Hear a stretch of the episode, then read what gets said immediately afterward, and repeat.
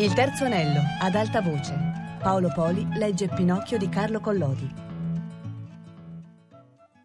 Bravo Berlicche, hai parlato come un libro stampato, urlarono quei monelli, buttandosi via dalle matte risate, e uno di loro, più impertinente degli altri, allungò la mano con l'idea di prendere il burattino per la punta del naso, ma non fece a tempo, perché Pinocchio stese la gamba sotto la tavola e gli consegnò una pedata negli stinchi. Oi, che piedi duri! urlò il ragazzo stropicciandosi il livido che gli aveva fatto il burattino.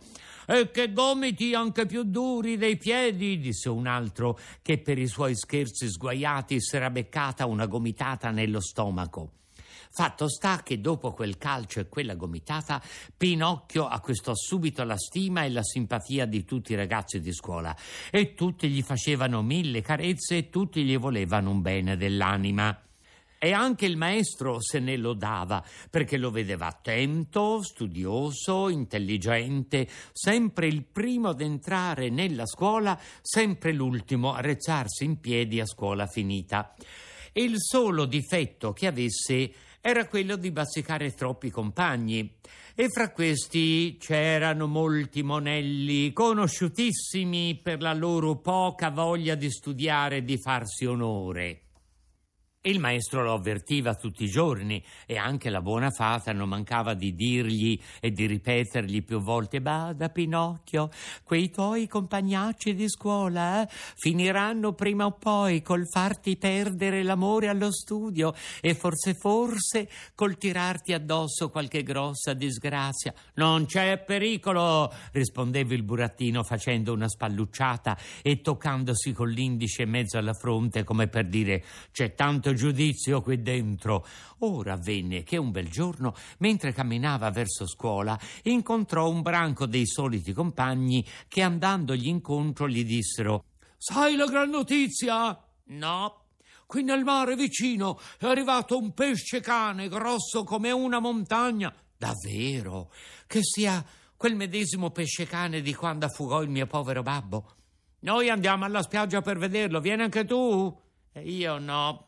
Io voglio andare a scuola.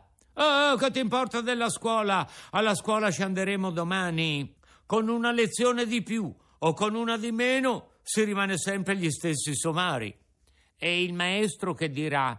E il maestro si lascia dire, è pagato apposta per brontolare tutto il giorno. E la mia mamma? Le mamme non sanno mai nulla, risposero quei malanni. Sapete che cosa farò? disse Pinocchio. Il pescecane voglio vederlo per certe mie ragioni, ma anderò a vederlo dopo la scuola. Povero Giucco, ribatte uno del branco. Che credi che un pesce di quella grossezza voglia star lì a fare il comodo tuo? Appena sei annoiato, piglia il dirizzone per un'altra parte e allora chi si è visto si è visto. E ehm, quanto tempo ci vuole di qui alla spiaggia? domandò il burattino. Eh, fra un'ora saremo andati e tornati. Dunque via, e chi più corre è più bravo, gridò Pinocchio. Dato così il segnale della partenza, quel branco di monelli coi loro libri e i loro quaderni sotto il braccio si messero a correre attraverso ai campi e Pinocchio era sempre avanti a tutti, pareva che avesse le ali ai piedi. Di tanto in tanto, voltandosi indietro, canzonava i suoi compagni rimasti a una bella distanza e nel vederli ansanti, trafelati, polverosi e con tanto canto di lingua fuori se la rideva proprio di cuore. Lo sciagurato in quel momento non sapeva a quali paure e a quali orribili disgrazie andava incontro. Gran combattimento fra Pinocchio e i suoi compagni, uno dei quali, essendo rimasto ferito, Pinocchio viene arrestato dai carabinieri. Giunto che fu sulla spiaggia, Pinocchio dette subito una grande occhiata sul mare, ma non vide nessun pesce cane. Il mare era tutto liscio, come un gran cristallo da specchio. Oh, il pesce cane dov'è? domandò voltandosi ai compagni. Eh, sarà andato a far colazione, rispose uno di loro ridendo. o si sarà buttato sul letto per fare un sonnellino, soggiunse un altro, ridendo più forte che mai. Da quelle risposte sconclusionate e da quelle risatacce grulle, Pinocchio capì che i suoi compagni gli avevano fatto una brutta celia, dandogli ad intendere una cosa che non era vera, e pigliandosela a male, disse loro con voce di bizza: E ora che sugo ci avete trovato a darmi ad intendere la storiella del pesce cane? Il sugo c'è sicuro, risposero in coro quei monelli. E sarebbe?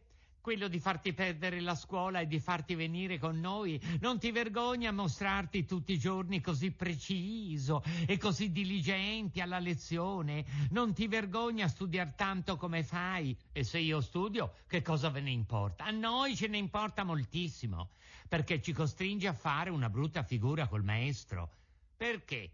Perché gli scolari che studiano fanno sempre scomparire quelli come noi che non hanno voglia di studiare e noi non vogliamo scomparire, anche noi abbiamo il nostro amor proprio.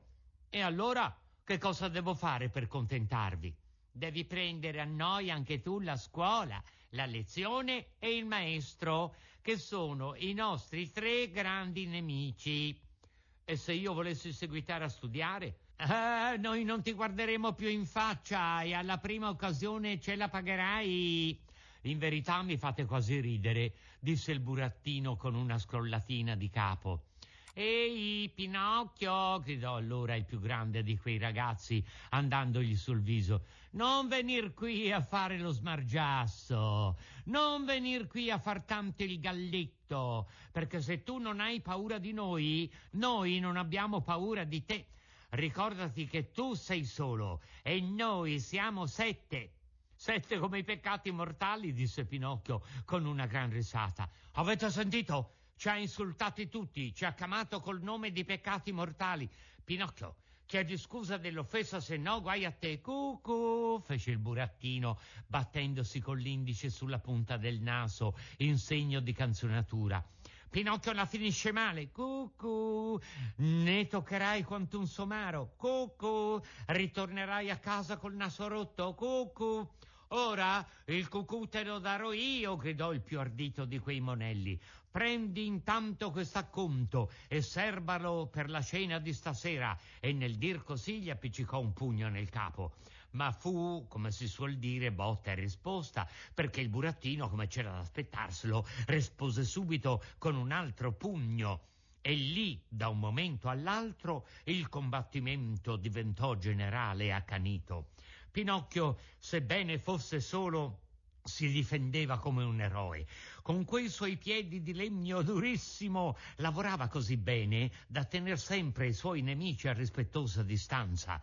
Dove i suoi piedi potevano arrivare e toccare, ci lasciavano sempre un livido per ricordo. Allora i ragazzi indispettiti di non potersi misurare col burattino a corpo a corpo, pensarono bene di metter mano ai proiettili e sciolti i fagotti dei loro libri di scuola, cominciarono a scagliare contro di lui i sillabari, le grammatiche, i giannettini, i minuzzoli, i racconti del Tuar, il pulcino della Baccini e altri altri libri scolastici ma il burattino, che era d'occhio svelto e ammalizzito, faceva sempre civetta a tempo, sicché i volumi, passandogli di sopra al capo, andavano tutti a cascare nel mare. Figuratevi i pesci.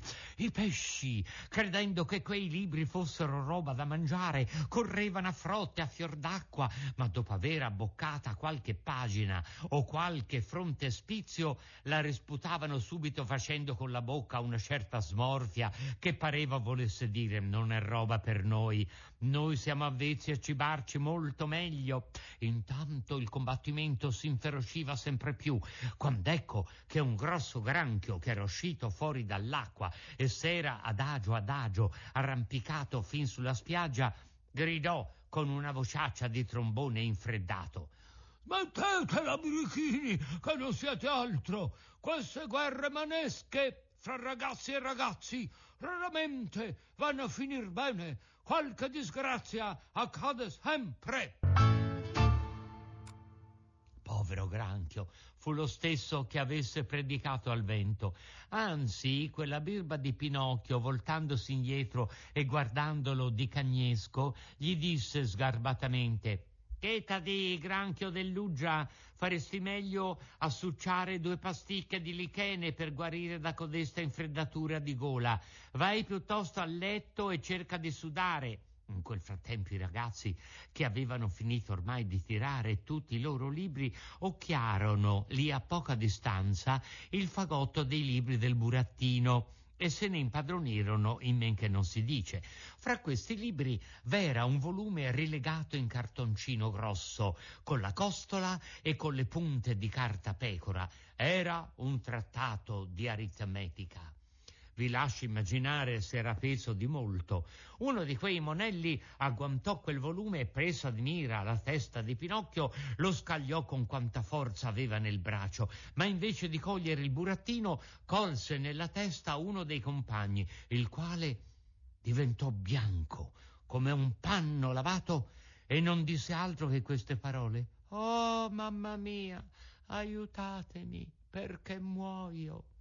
Poi cadde disteso sull'arena del lido. Alla vista di quel mordicino i ragazzi spaventati si dettero a scappare a gambe e in pochi minuti non si videro più.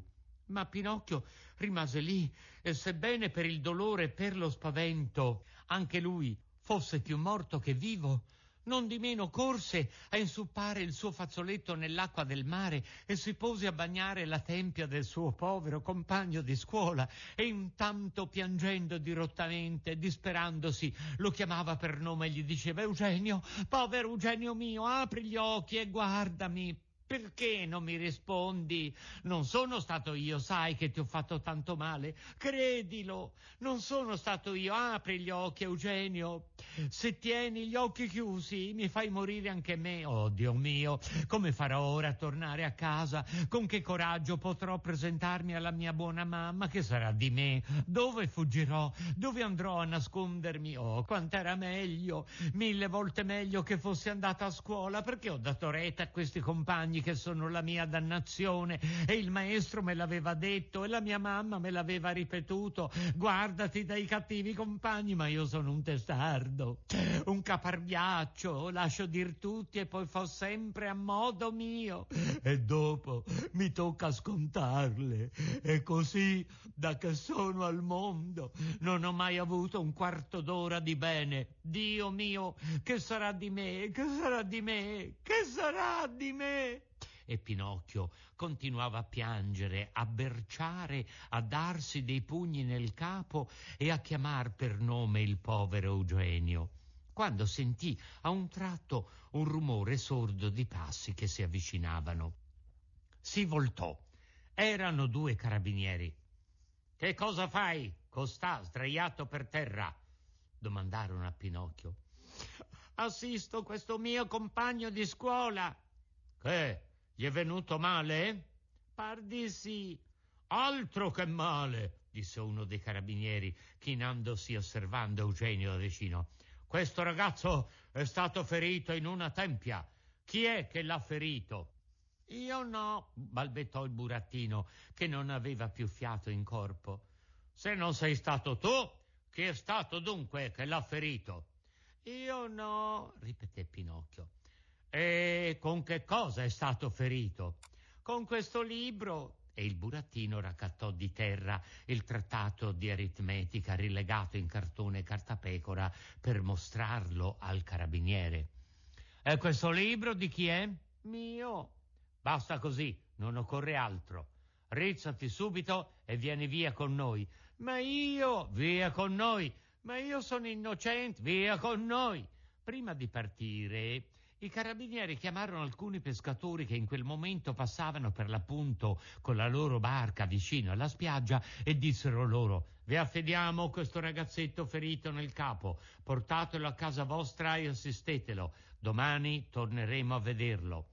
Quindi si volsero a Pinocchio e dopo averlo messo in mezzo a loro due, gli intimarono con accento soldatesco Avanti e cammina spedito, se no peggio per te. Senza farselo ripetere, il burattino cominciò a camminare per quella viottola che conduceva al paese. Ma il povero diavolo non sapeva più nemmeno lui in che mondo si fosse. Gli pareva di sognare e che brutto sogno. Era fuori di sé. I suoi occhi vedevano tutto doppio, le gambe gli tremavano, la lingua gli era rimasta attaccata al palato e non poteva più spiccicare una sola parola. Eppure, in mezzo a quella specie di stupidità e di rintontimento, una spina acutissima gli bucava il cuore. Il pensiero, cioè, di dover passare sotto le finestre di casa della sua buona fata in mezzo ai carabinieri. Oh, avrebbe preferito piuttosto di morire. Erano già arrivati e stavano per entrare in paese quando una folata di vento strapazzone levò di testa a Pinocchio il berretto, portandoglielo lontano una diecina di passi. Si contentano, disse il burattino ai carabinieri, che vada a riprendere il mio berretto? Vai pure, ma facciamo una cosa lesta. Il burattino andò Raccattò il berretto, ma invece di metterselo in capo, se lo mise in bocca a fredenti e poi cominciò a correre di gran carriera verso la spiaggia del mare. Andava via come una palla di fucile. I carabinieri, giudicando che fosse difficile raggiungerlo, gli alzarono dietro un grosso cane mastino che aveva guadagnato il primo premio in tutte le corse dei cani. Pinocchio correva e il cane correva più di lui, per cui tutta la gente si affacciava alle finestre e si affollava in mezzo alla strada, ansiosa di veder la fine di questo palio feroce. Ma non poté levarsi questa voglia perché il Cammastino e Pinocchio sollevarono lungo alla strada un tal polverone che dopo pochi minuti non fu più possibile di veder nulla. Pinocchio corre pericolo di essere fritto in padella come un pesce. Durante quella corsa disperata vi fu un momento terribile, un momento in cui Pinocchio si credé perduto, perché bisogna sapere che Alidoro, era questo il nome del cammastino, a furia di correre e correre l'aveva quasi raggiunto. Basti dire che il burattino sentiva dietro di sé, alla distanza d'un palmo, l'ansare affannoso di quella bestiaccia e ne sentiva perfino la vampa calda delle fiatate. Per buona fortuna la spiaggia era ormai vicina e il mare si vedeva lì a pochi passi.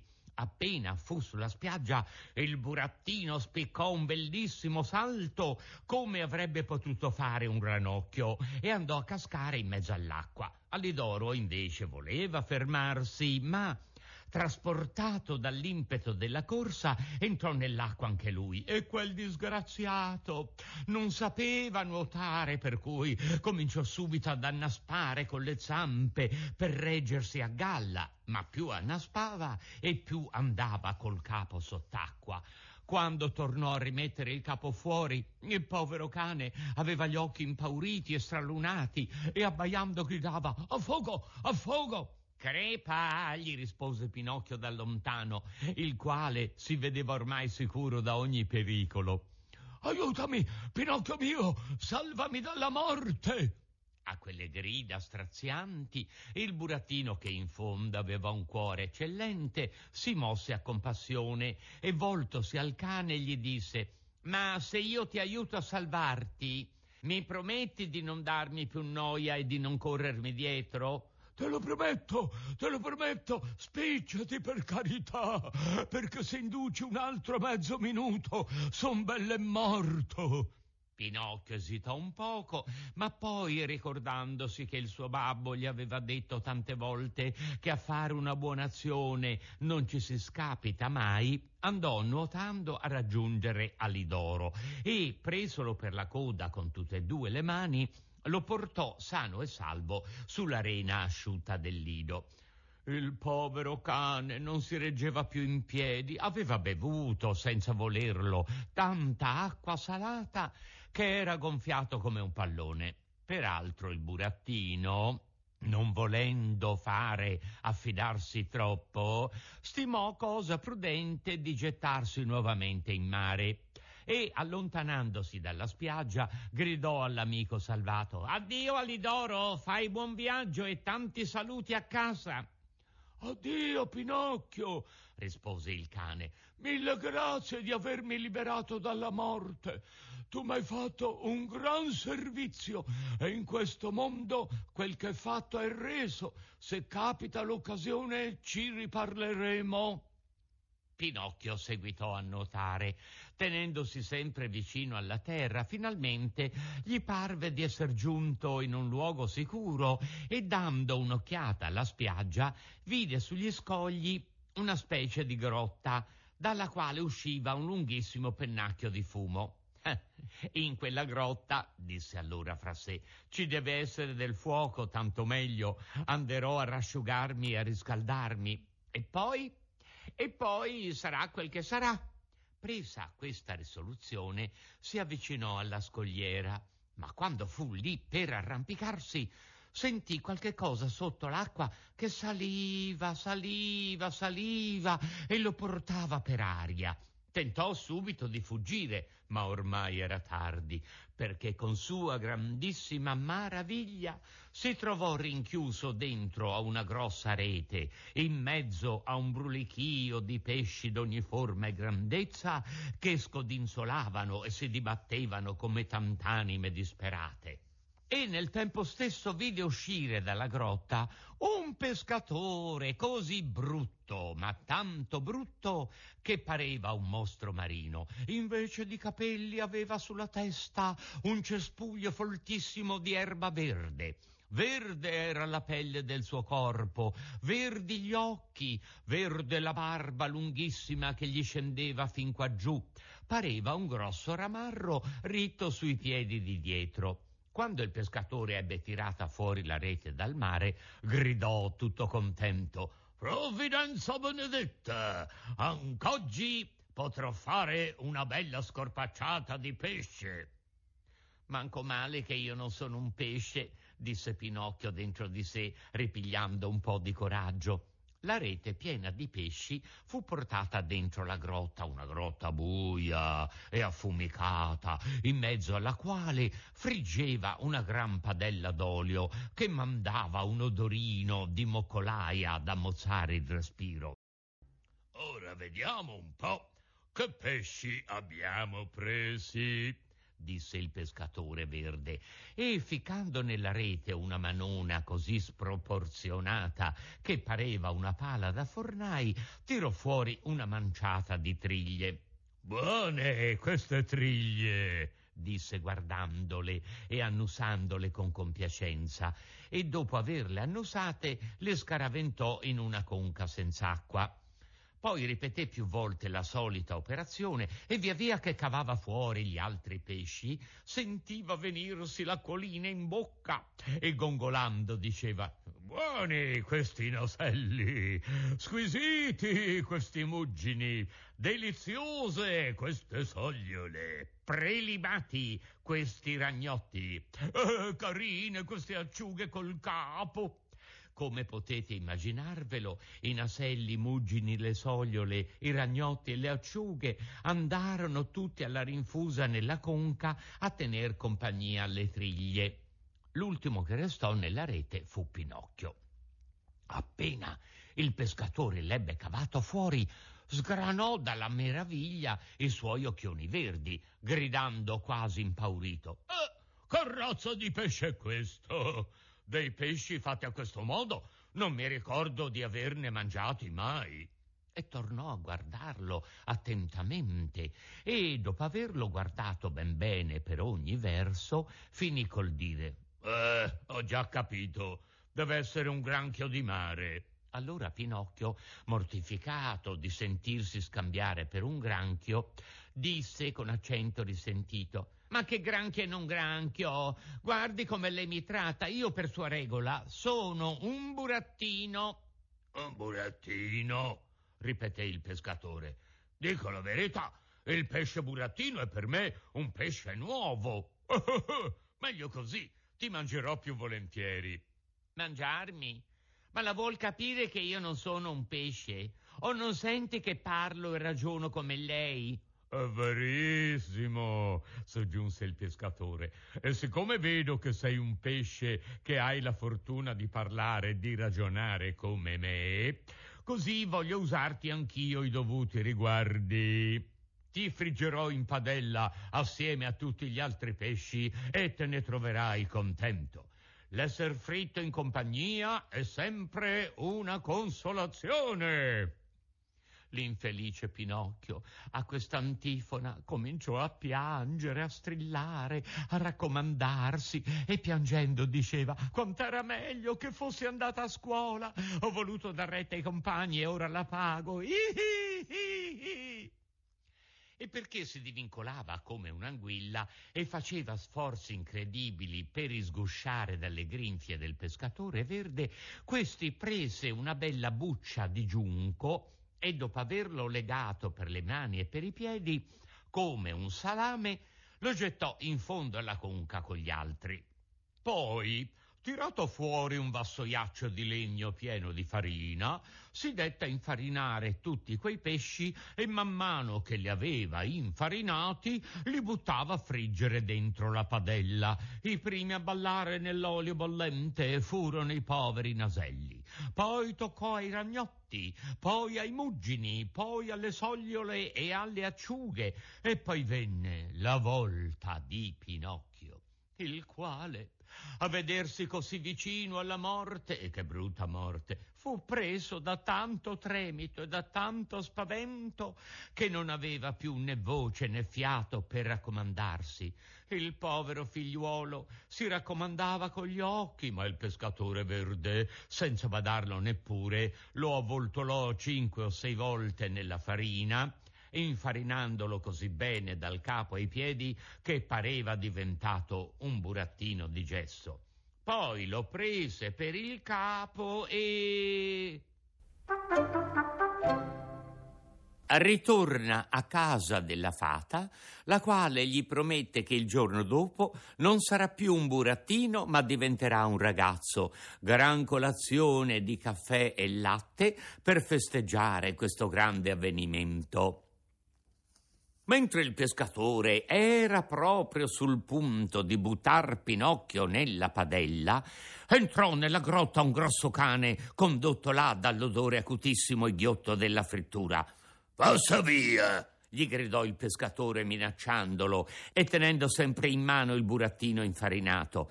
Ma il povero cane aveva una fame per quattro e mugolando e dimenando la coda pareva che dicesse Dammi un moccon di frittura e ti lascio in pace. Passa via, ti dico, ripeté il pescatore e allungò la gamba per tirargli una pedata. Allora il cane, che quando aveva fame davvero non era avvezzo a lasciarsi posar mosche sul naso, si rivoltò ringhioso al pescatore mostrandogli le sue terribili zanne. In quel mentre si udì nella grotta una vocina fioca fioca che disse Salvami Alidoro, se non mi salvi son fritto. Il cane riconobbe subito la voce di Pinocchio e si accorse con sua grandissima maraviglia che la vocina era uscita da quel fagotto infarinato che il pescatore teneva in mano. Allora che cosa fa?